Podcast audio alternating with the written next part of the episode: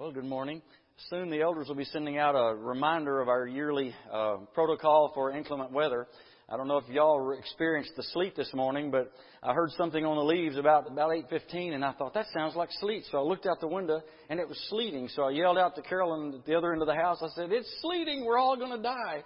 She said, "What?" And I looked out again, and it had already quit. It lasted about 10 seconds, and so I thought, "What a sleet storm that was! Infamous. It didn't do anything." So uh, don't let that scare you off from tonight. Uh, I saw a bumper sticker one time that said, If you can read this, thank a teacher. And the second line said, If you can read this in English, thank a soldier.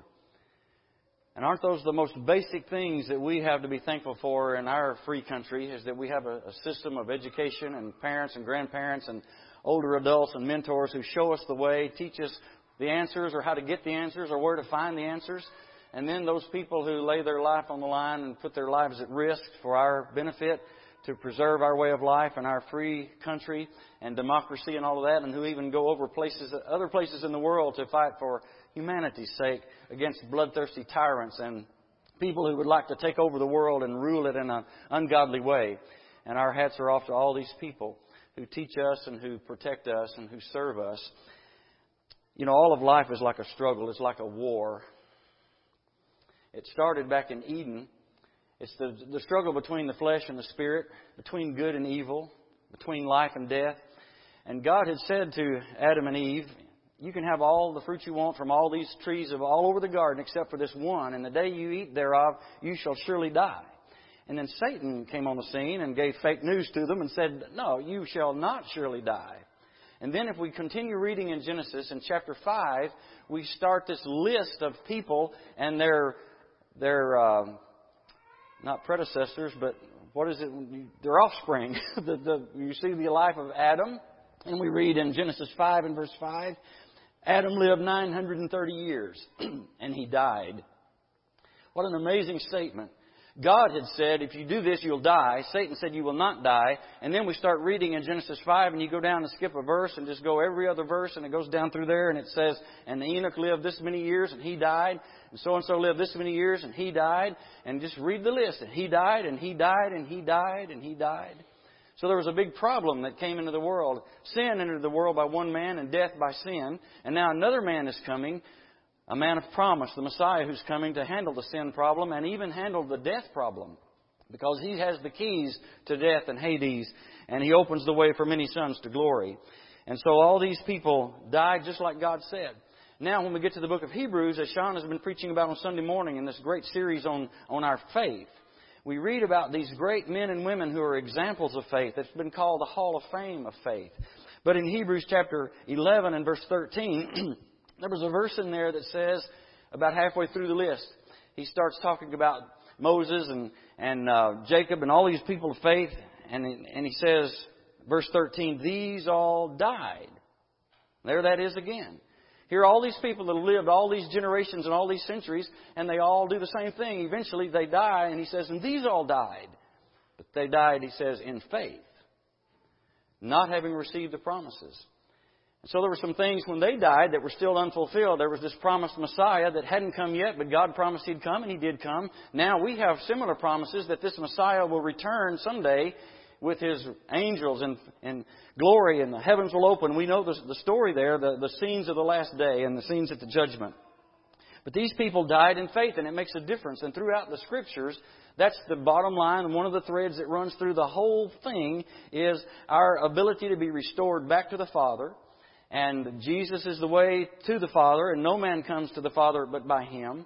And so it's the story of faith. And the people who died in faith, even back in Genesis, you can read the phraseology from the ancient scriptures and the Hebrew text and the way they talked about each other. When a righteous old man died fulfilled in his, his ripe old age, it didn't just say he was died and was buried, it usually said he was gathered to his people. Meaning that the home of the soul is there for all the saints together all the paradise for the centuries until the judgment and the final consummation of all things, and we stand before the throne of God. And so in John, 1 John chapter 5 and verse 4, the writer there summarizes the whole thing when we think about life's struggles and life's problems. This is the victory that overcomes the world. Now think about that. A dictator taking over the world. We have one world government or something. No. The victory that overcomes anything that comes after us. The victory that overcomes the world, that overcomes the flesh. He says, even our faith. And so Jesus will take us back to the basics. He would take us back to the reading, writing, and arithmetic of, of spirituality. And so when Jesus talked in the Sermon on the Mount in Matthew 5, 6, and 7, the people that Jesus talked to were just like us. They had different clothes and different fields to work in, but they still had to plant seed and gather seed and all these things. The principles were there, and the, the heart trouble that man has was there at that time. And so Jesus addresses the issues of the heart. And those people do very well how to worry. They could look and see Mount Hermon or some of the other mountains in the distance, and they could see if there was no snow cap on that mountain, then in the spring there wouldn't be any snow melt, and the streams would be dry, and the crops wouldn't grow. But if there was enough snow and the streams were full in the spring, then they could plant their crops. But if there wasn't enough rain, maybe they would have a drought and the crops would fail. So they could worry about that, or they could think, well, uh, there's enough snow. We're going to have water in the spring. There's enough rain. We got crops.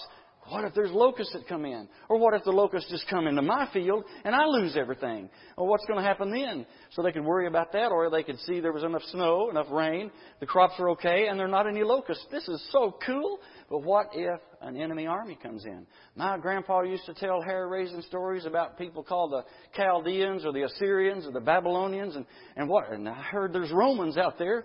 What if what if something happens? And so they knew very well how to worry, and Jesus would teach them some of the basic lessons of life, and he said, Don't worry. There's no reason to worry. It doesn't do any good. So he speaks to the very issues of life, the things that, that take up our time and our energy. And what do we worry about? We worry about stretching our limited income or our fixed income. Is there going to be enough money left at the end of our lives, or well, our, how's it going to come out? What about medical care? What about medical bills? What about if 20, if our 20% is more than we make in a year? What about that? How are we going to handle this? What about transportation? And what about loneliness? Oh, good night of loneliness. It's such a burden. And there's nothing else exactly like that.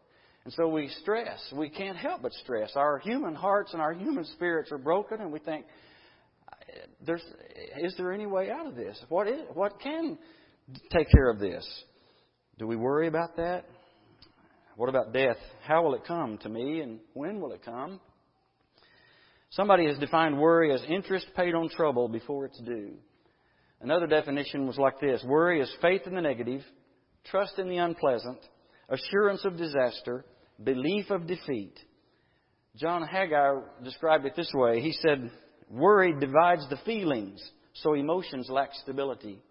Worry divides the understanding, so convictions are shallow and changeable.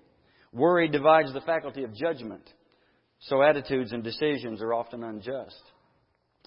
Worry divides the determinative faculty, so plans and purposes, if they're not scrapped altogether, at least are not fulfilled with persistence.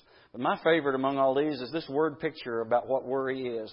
Worry is an old man with bowed head carrying a sack of feathers he thinks is lead.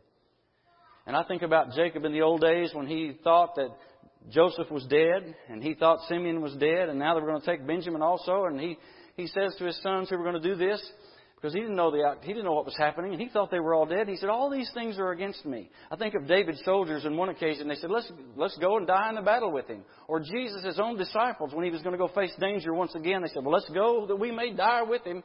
And their mind was made up that the end is here. Oh, woe is us! And Jesus simply says, "Do not worry." And in our passage in verse 25, as uh, after Jesus said, "Don't store up for yourselves treasures on earth where moth and rust corrupt," and so forth. Then he says, No one can serve two masters. And then he says, For this reason I say to you, do not be worried about your life as to what you will eat or what you will drink, nor for your body as to what you will put on. Is not life more than food and the body more than clothing? Now, he wasn't talking about not making any plans. He wasn't saying, don't even think about tomorrow as though it's never coming. Don't even plan and, and lay up provisions or take care of yourself or take care of your family. But he's talking about the despondency that may set in, and when it does, it reflects on the providential care of God. When we get so worried, we're wringing our hands and distraught and, and can't even pray, can't even think, can't even serve because we're so scared, so worried about what might happen. And Jesus said this in, in Luke 12 and verse 23, right after the lesson on the, the rich fool.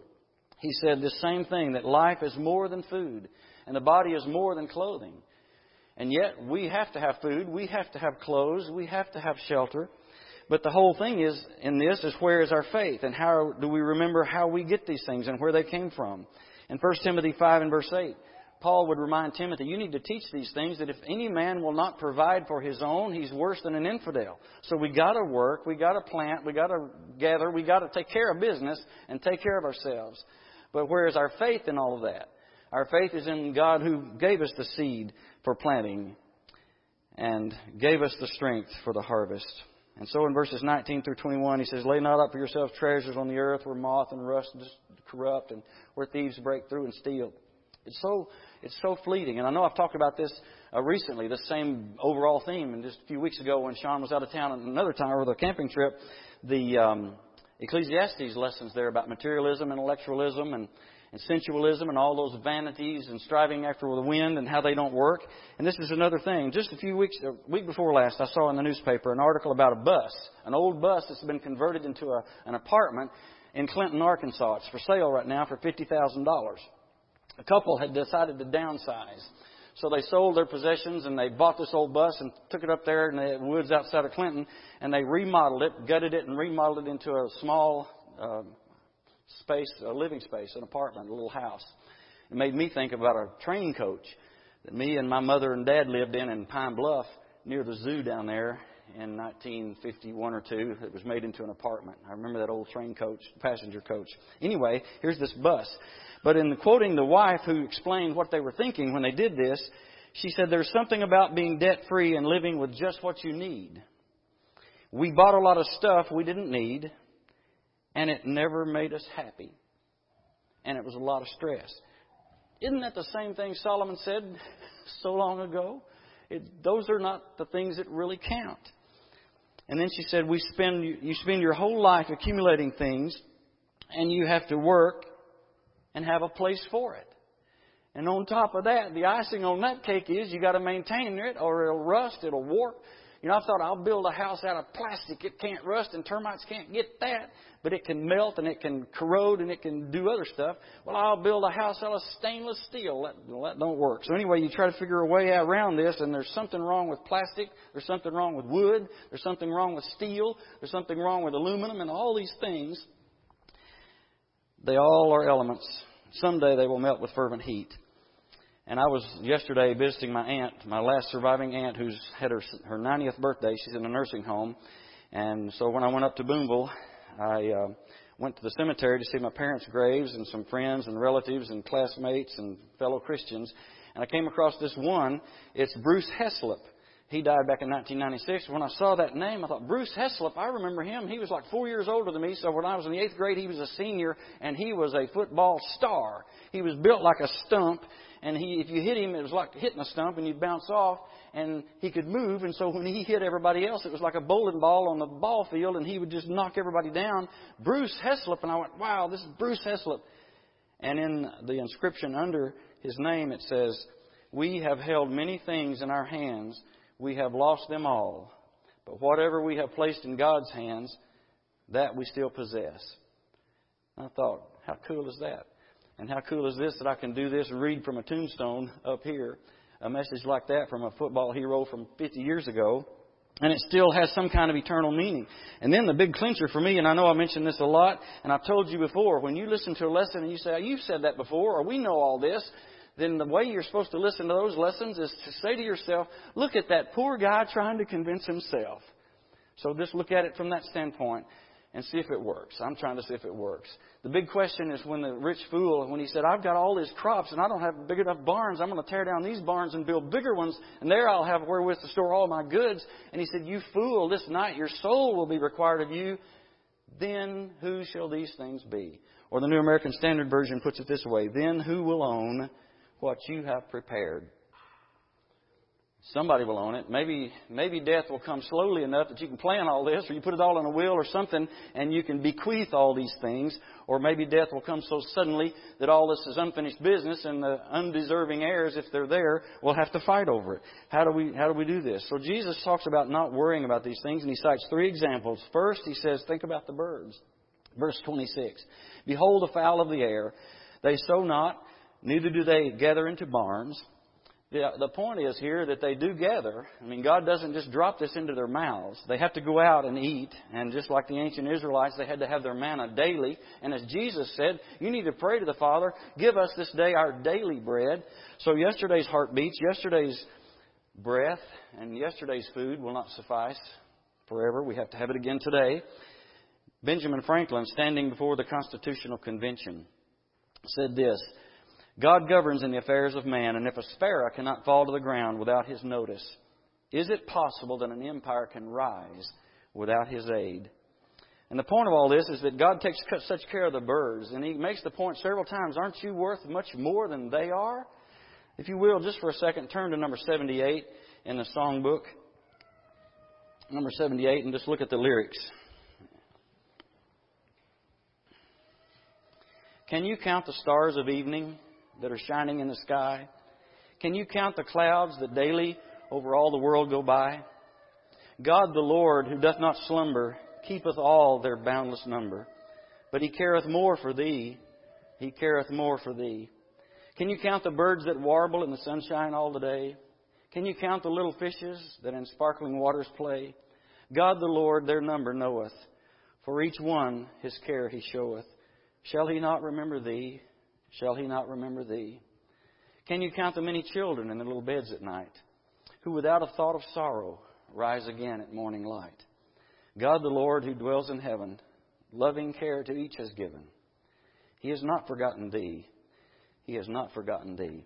I remember hearing stories coming from World War II that, in one occasion, after a big bombing raid, and they had these war orphans who were scared to death and didn't know where what was going to happen to them. They had trouble sleeping, and one fellow, one psychologist type fellow, looked at the children and saw what they were doing and how they were suffering, and he came up with a solution to help those kids. And the solution was at night when you put them on their little cots in the ward here to get them to go to sleep, give them a little piece of bread to hold in their hand, and they could go to sleep because they knew they'd be taken care of and they had something to eat. Consider the birds of the air. They don't sow or gather into barns, but they do gather. God takes such good care of them. And how much more are we in His sight? And then example two, which of you by worrying can add one cubit? One version, the King James Version, New King James Version, asks the, asks the question, can you make yourself any taller by worrying about your height? But another version, New American Standard Version, uses the idea of adding length of life to your years by worrying. And neither one of them works. Worrying about it doesn't make you live longer. It actually works the other way usually, and it doesn't make you any taller or shorter or whatever. The doctor says you have heart trouble. What's his advice? You need to take a month off and worry about this. Just worry about it. Or a farm community. Have you ever heard of this? A farm community gets together during a drought and they say, we're going to get together down at the co-op or we're going to get together down at the church building and we're going to all sit around in the room together and we're going to wring our hands and worry about this drought and we're going to accuse each other of not knowing how to farm and all this. That's not what you would do. Worry never changes a C to an A. Worry never changes a malignancy to a benign. Worry never prevents accidents. And worry never makes wrong things right again. I heard an old story one time that death is approaching a city. An old man sees him at the edge of the city and said, What are you here for? And he said, I've got to take out 10,000 people. It's my assignment. It's my mission. A few days later, death is leaving and 70,000 people had died. And the old man said, You, what are you doing? You said you came for 10,000 people and there's 70,000 people died. And he said, Well, I did only take 10,000. 60,000 were sent to me by worry.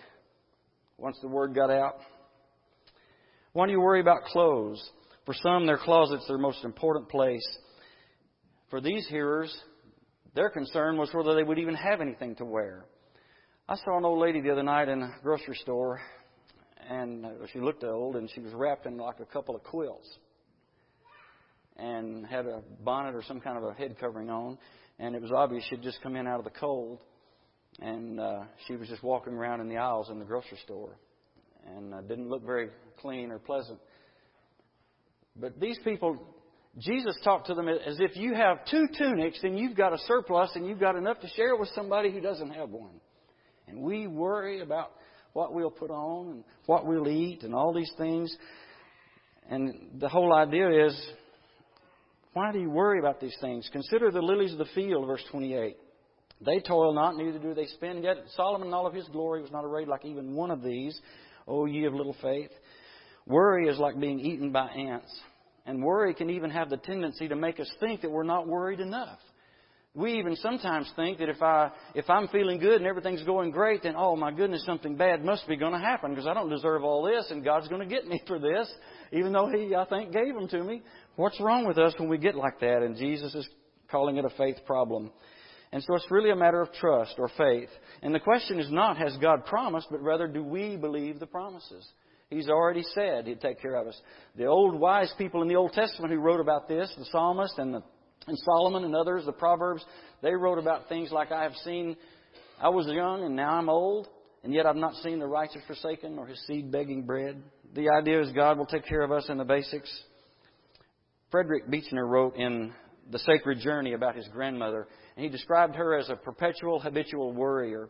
And he described a word picture of her being so worried and so uptight about things that may happen, might happen someday, he said she was brooding like a hen over terrors to come, almost as though to hatch them into reality would be a kind of relief, because at least she could come to some kind of terms with them there, and in her dark dreams she could not. It seemed that she'd reached a point, it's like, well, if, it, if these bad things I'm worried about, if something would just happen, then at least I'd know what happened and I could deal with it that way. But like it is, it's all these things are against me. Something bad is looming. It's coming. It's going to get me. And so the idea that Jesus settles on in the conclusion of all this, he has three decisions we have to make. In verse 32, we have to decide to let God provide. He said the heathens go after all these things. They're all worried sick about what they're going to eat and what they're going to wear, but you've got faith. You don't have to worry about that. And they expect problems. They expect the problem of evil. And the atheist and the worldly person, the ungodly, their problem is not the problem of evil, it's to explain why evil hadn't already destroyed everything. It's the Christian who struggles with why all this trouble. But what do we do with our worries? Do we dream them away? Do we dose them away? Or do we dwell on them? Or do we put them in front of Jesus, defer them to Jesus? Peter says in 1 Peter 5 and verse 7 Cast all your anxieties on Him, for He cares for you. And when we look at the life of Christ and things He endured and the, the examples He gave us and these, these wonderful, simple teachings that are so dynamic, we can see that He does care for us. And He's teaching us that God cares for us too. We also, in addition to deciding to let God provide, we decide to pursue God's rule. That's in verse 33. Seek first God and His righteousness, the kingdom of heaven and God's righteousness, and all these things will be added unto you. And then in verse 34, He teaches us to negotiate one day at a time. Sufficient unto the day is the evil thereof.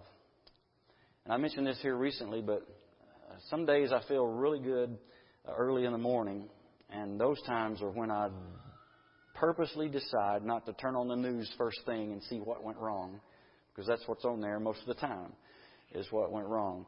Or these wonderful recipes that I can't fix and eat or something or don't need to. Um, negotiate one day at a time. So the idea, the bottom line is God is interested in you, whatever your problem. It doesn't matter what it is because God's bigger than that problem. In 2 Timothy 4 and verse 17, Paul is describing there how many of the brethren forsook him, and he was all by himself. But he said, Nevertheless, the Lord stood by me and gave me strength. At my first defense, some, some fled away. Remember Jesus, how people fled away, and how he, even on the cross, cried out, My God, my God, why have you forsaken me? And yet here is Paul saying, God is bigger than all my problems. And even when he was facing possible death in prison, he thought to himself, I've fought a good fight. I've finished the course. I've kept the faith. And henceforth there's laid up for me a crown of righteousness. See, that's the whole idea. It's like it doesn't matter if you lived in ancient Egypt or if you lived in the land of Canaan or if you lived in the if you lived in in uh, Jerusalem and Palestine area or wherever it might have been or or there around Rome or someplace or in ancient Greece. that the idea was when your life came to an end, did you die in faith and were you gathered to your people and did you find a friend in Jesus? And the whole idea of getting there is to put your trust and your faith in Him while you're living and not in the things that we have to struggle so much to get and to keep and to preserve and not lose it all and not have undeserving heirs to take it. And of all things, for us to love that more than we love the idea of going to heaven and living with God. So it all begins in the human heart. Where is our commitment? Where our treasure is, there our heart will be also. So the things we give to God are the things that will last forever. And what God wants is you and your own self, your own heart. I remember Carol Seitz used to tell an old story about a Native American and a missionary had gone among the Native Americans. And uh, he was preaching and teaching about sacrifice and giving to God. And so this uh, this chief comes up to him after one of his lessons and he says, "Here, chief, give God moccasins," and gave him a new pair of, of uh, buckskin moccasins he had made. And the missionary said, God doesn't want your moccasins. And the, the Indian was crushed and he went away sad. And he thought, well, what does God want? So he listened another night as the man preached and talked. And he came up with another gift and he said, Here, Indian, give God bow and arrow. And he said, Well, thank you, but God doesn't want your bow and arrow. And so the next, the next night he comes back again, listens to the man preach and teach, and he says, Here, Indian chief, give God knife. And he said, God doesn't want your knife. And at that point, the Indian fell to his knees and he said, Well, here, just take the old Indian too. And the preacher said, That's what God wants right there. And that's what He wants today is a commitment, a decision to obey Him and live for Him. You could be baptized into Christ for the forgiveness of your sins and be saved this very day if you want to put on Christ and make your commitment to Him.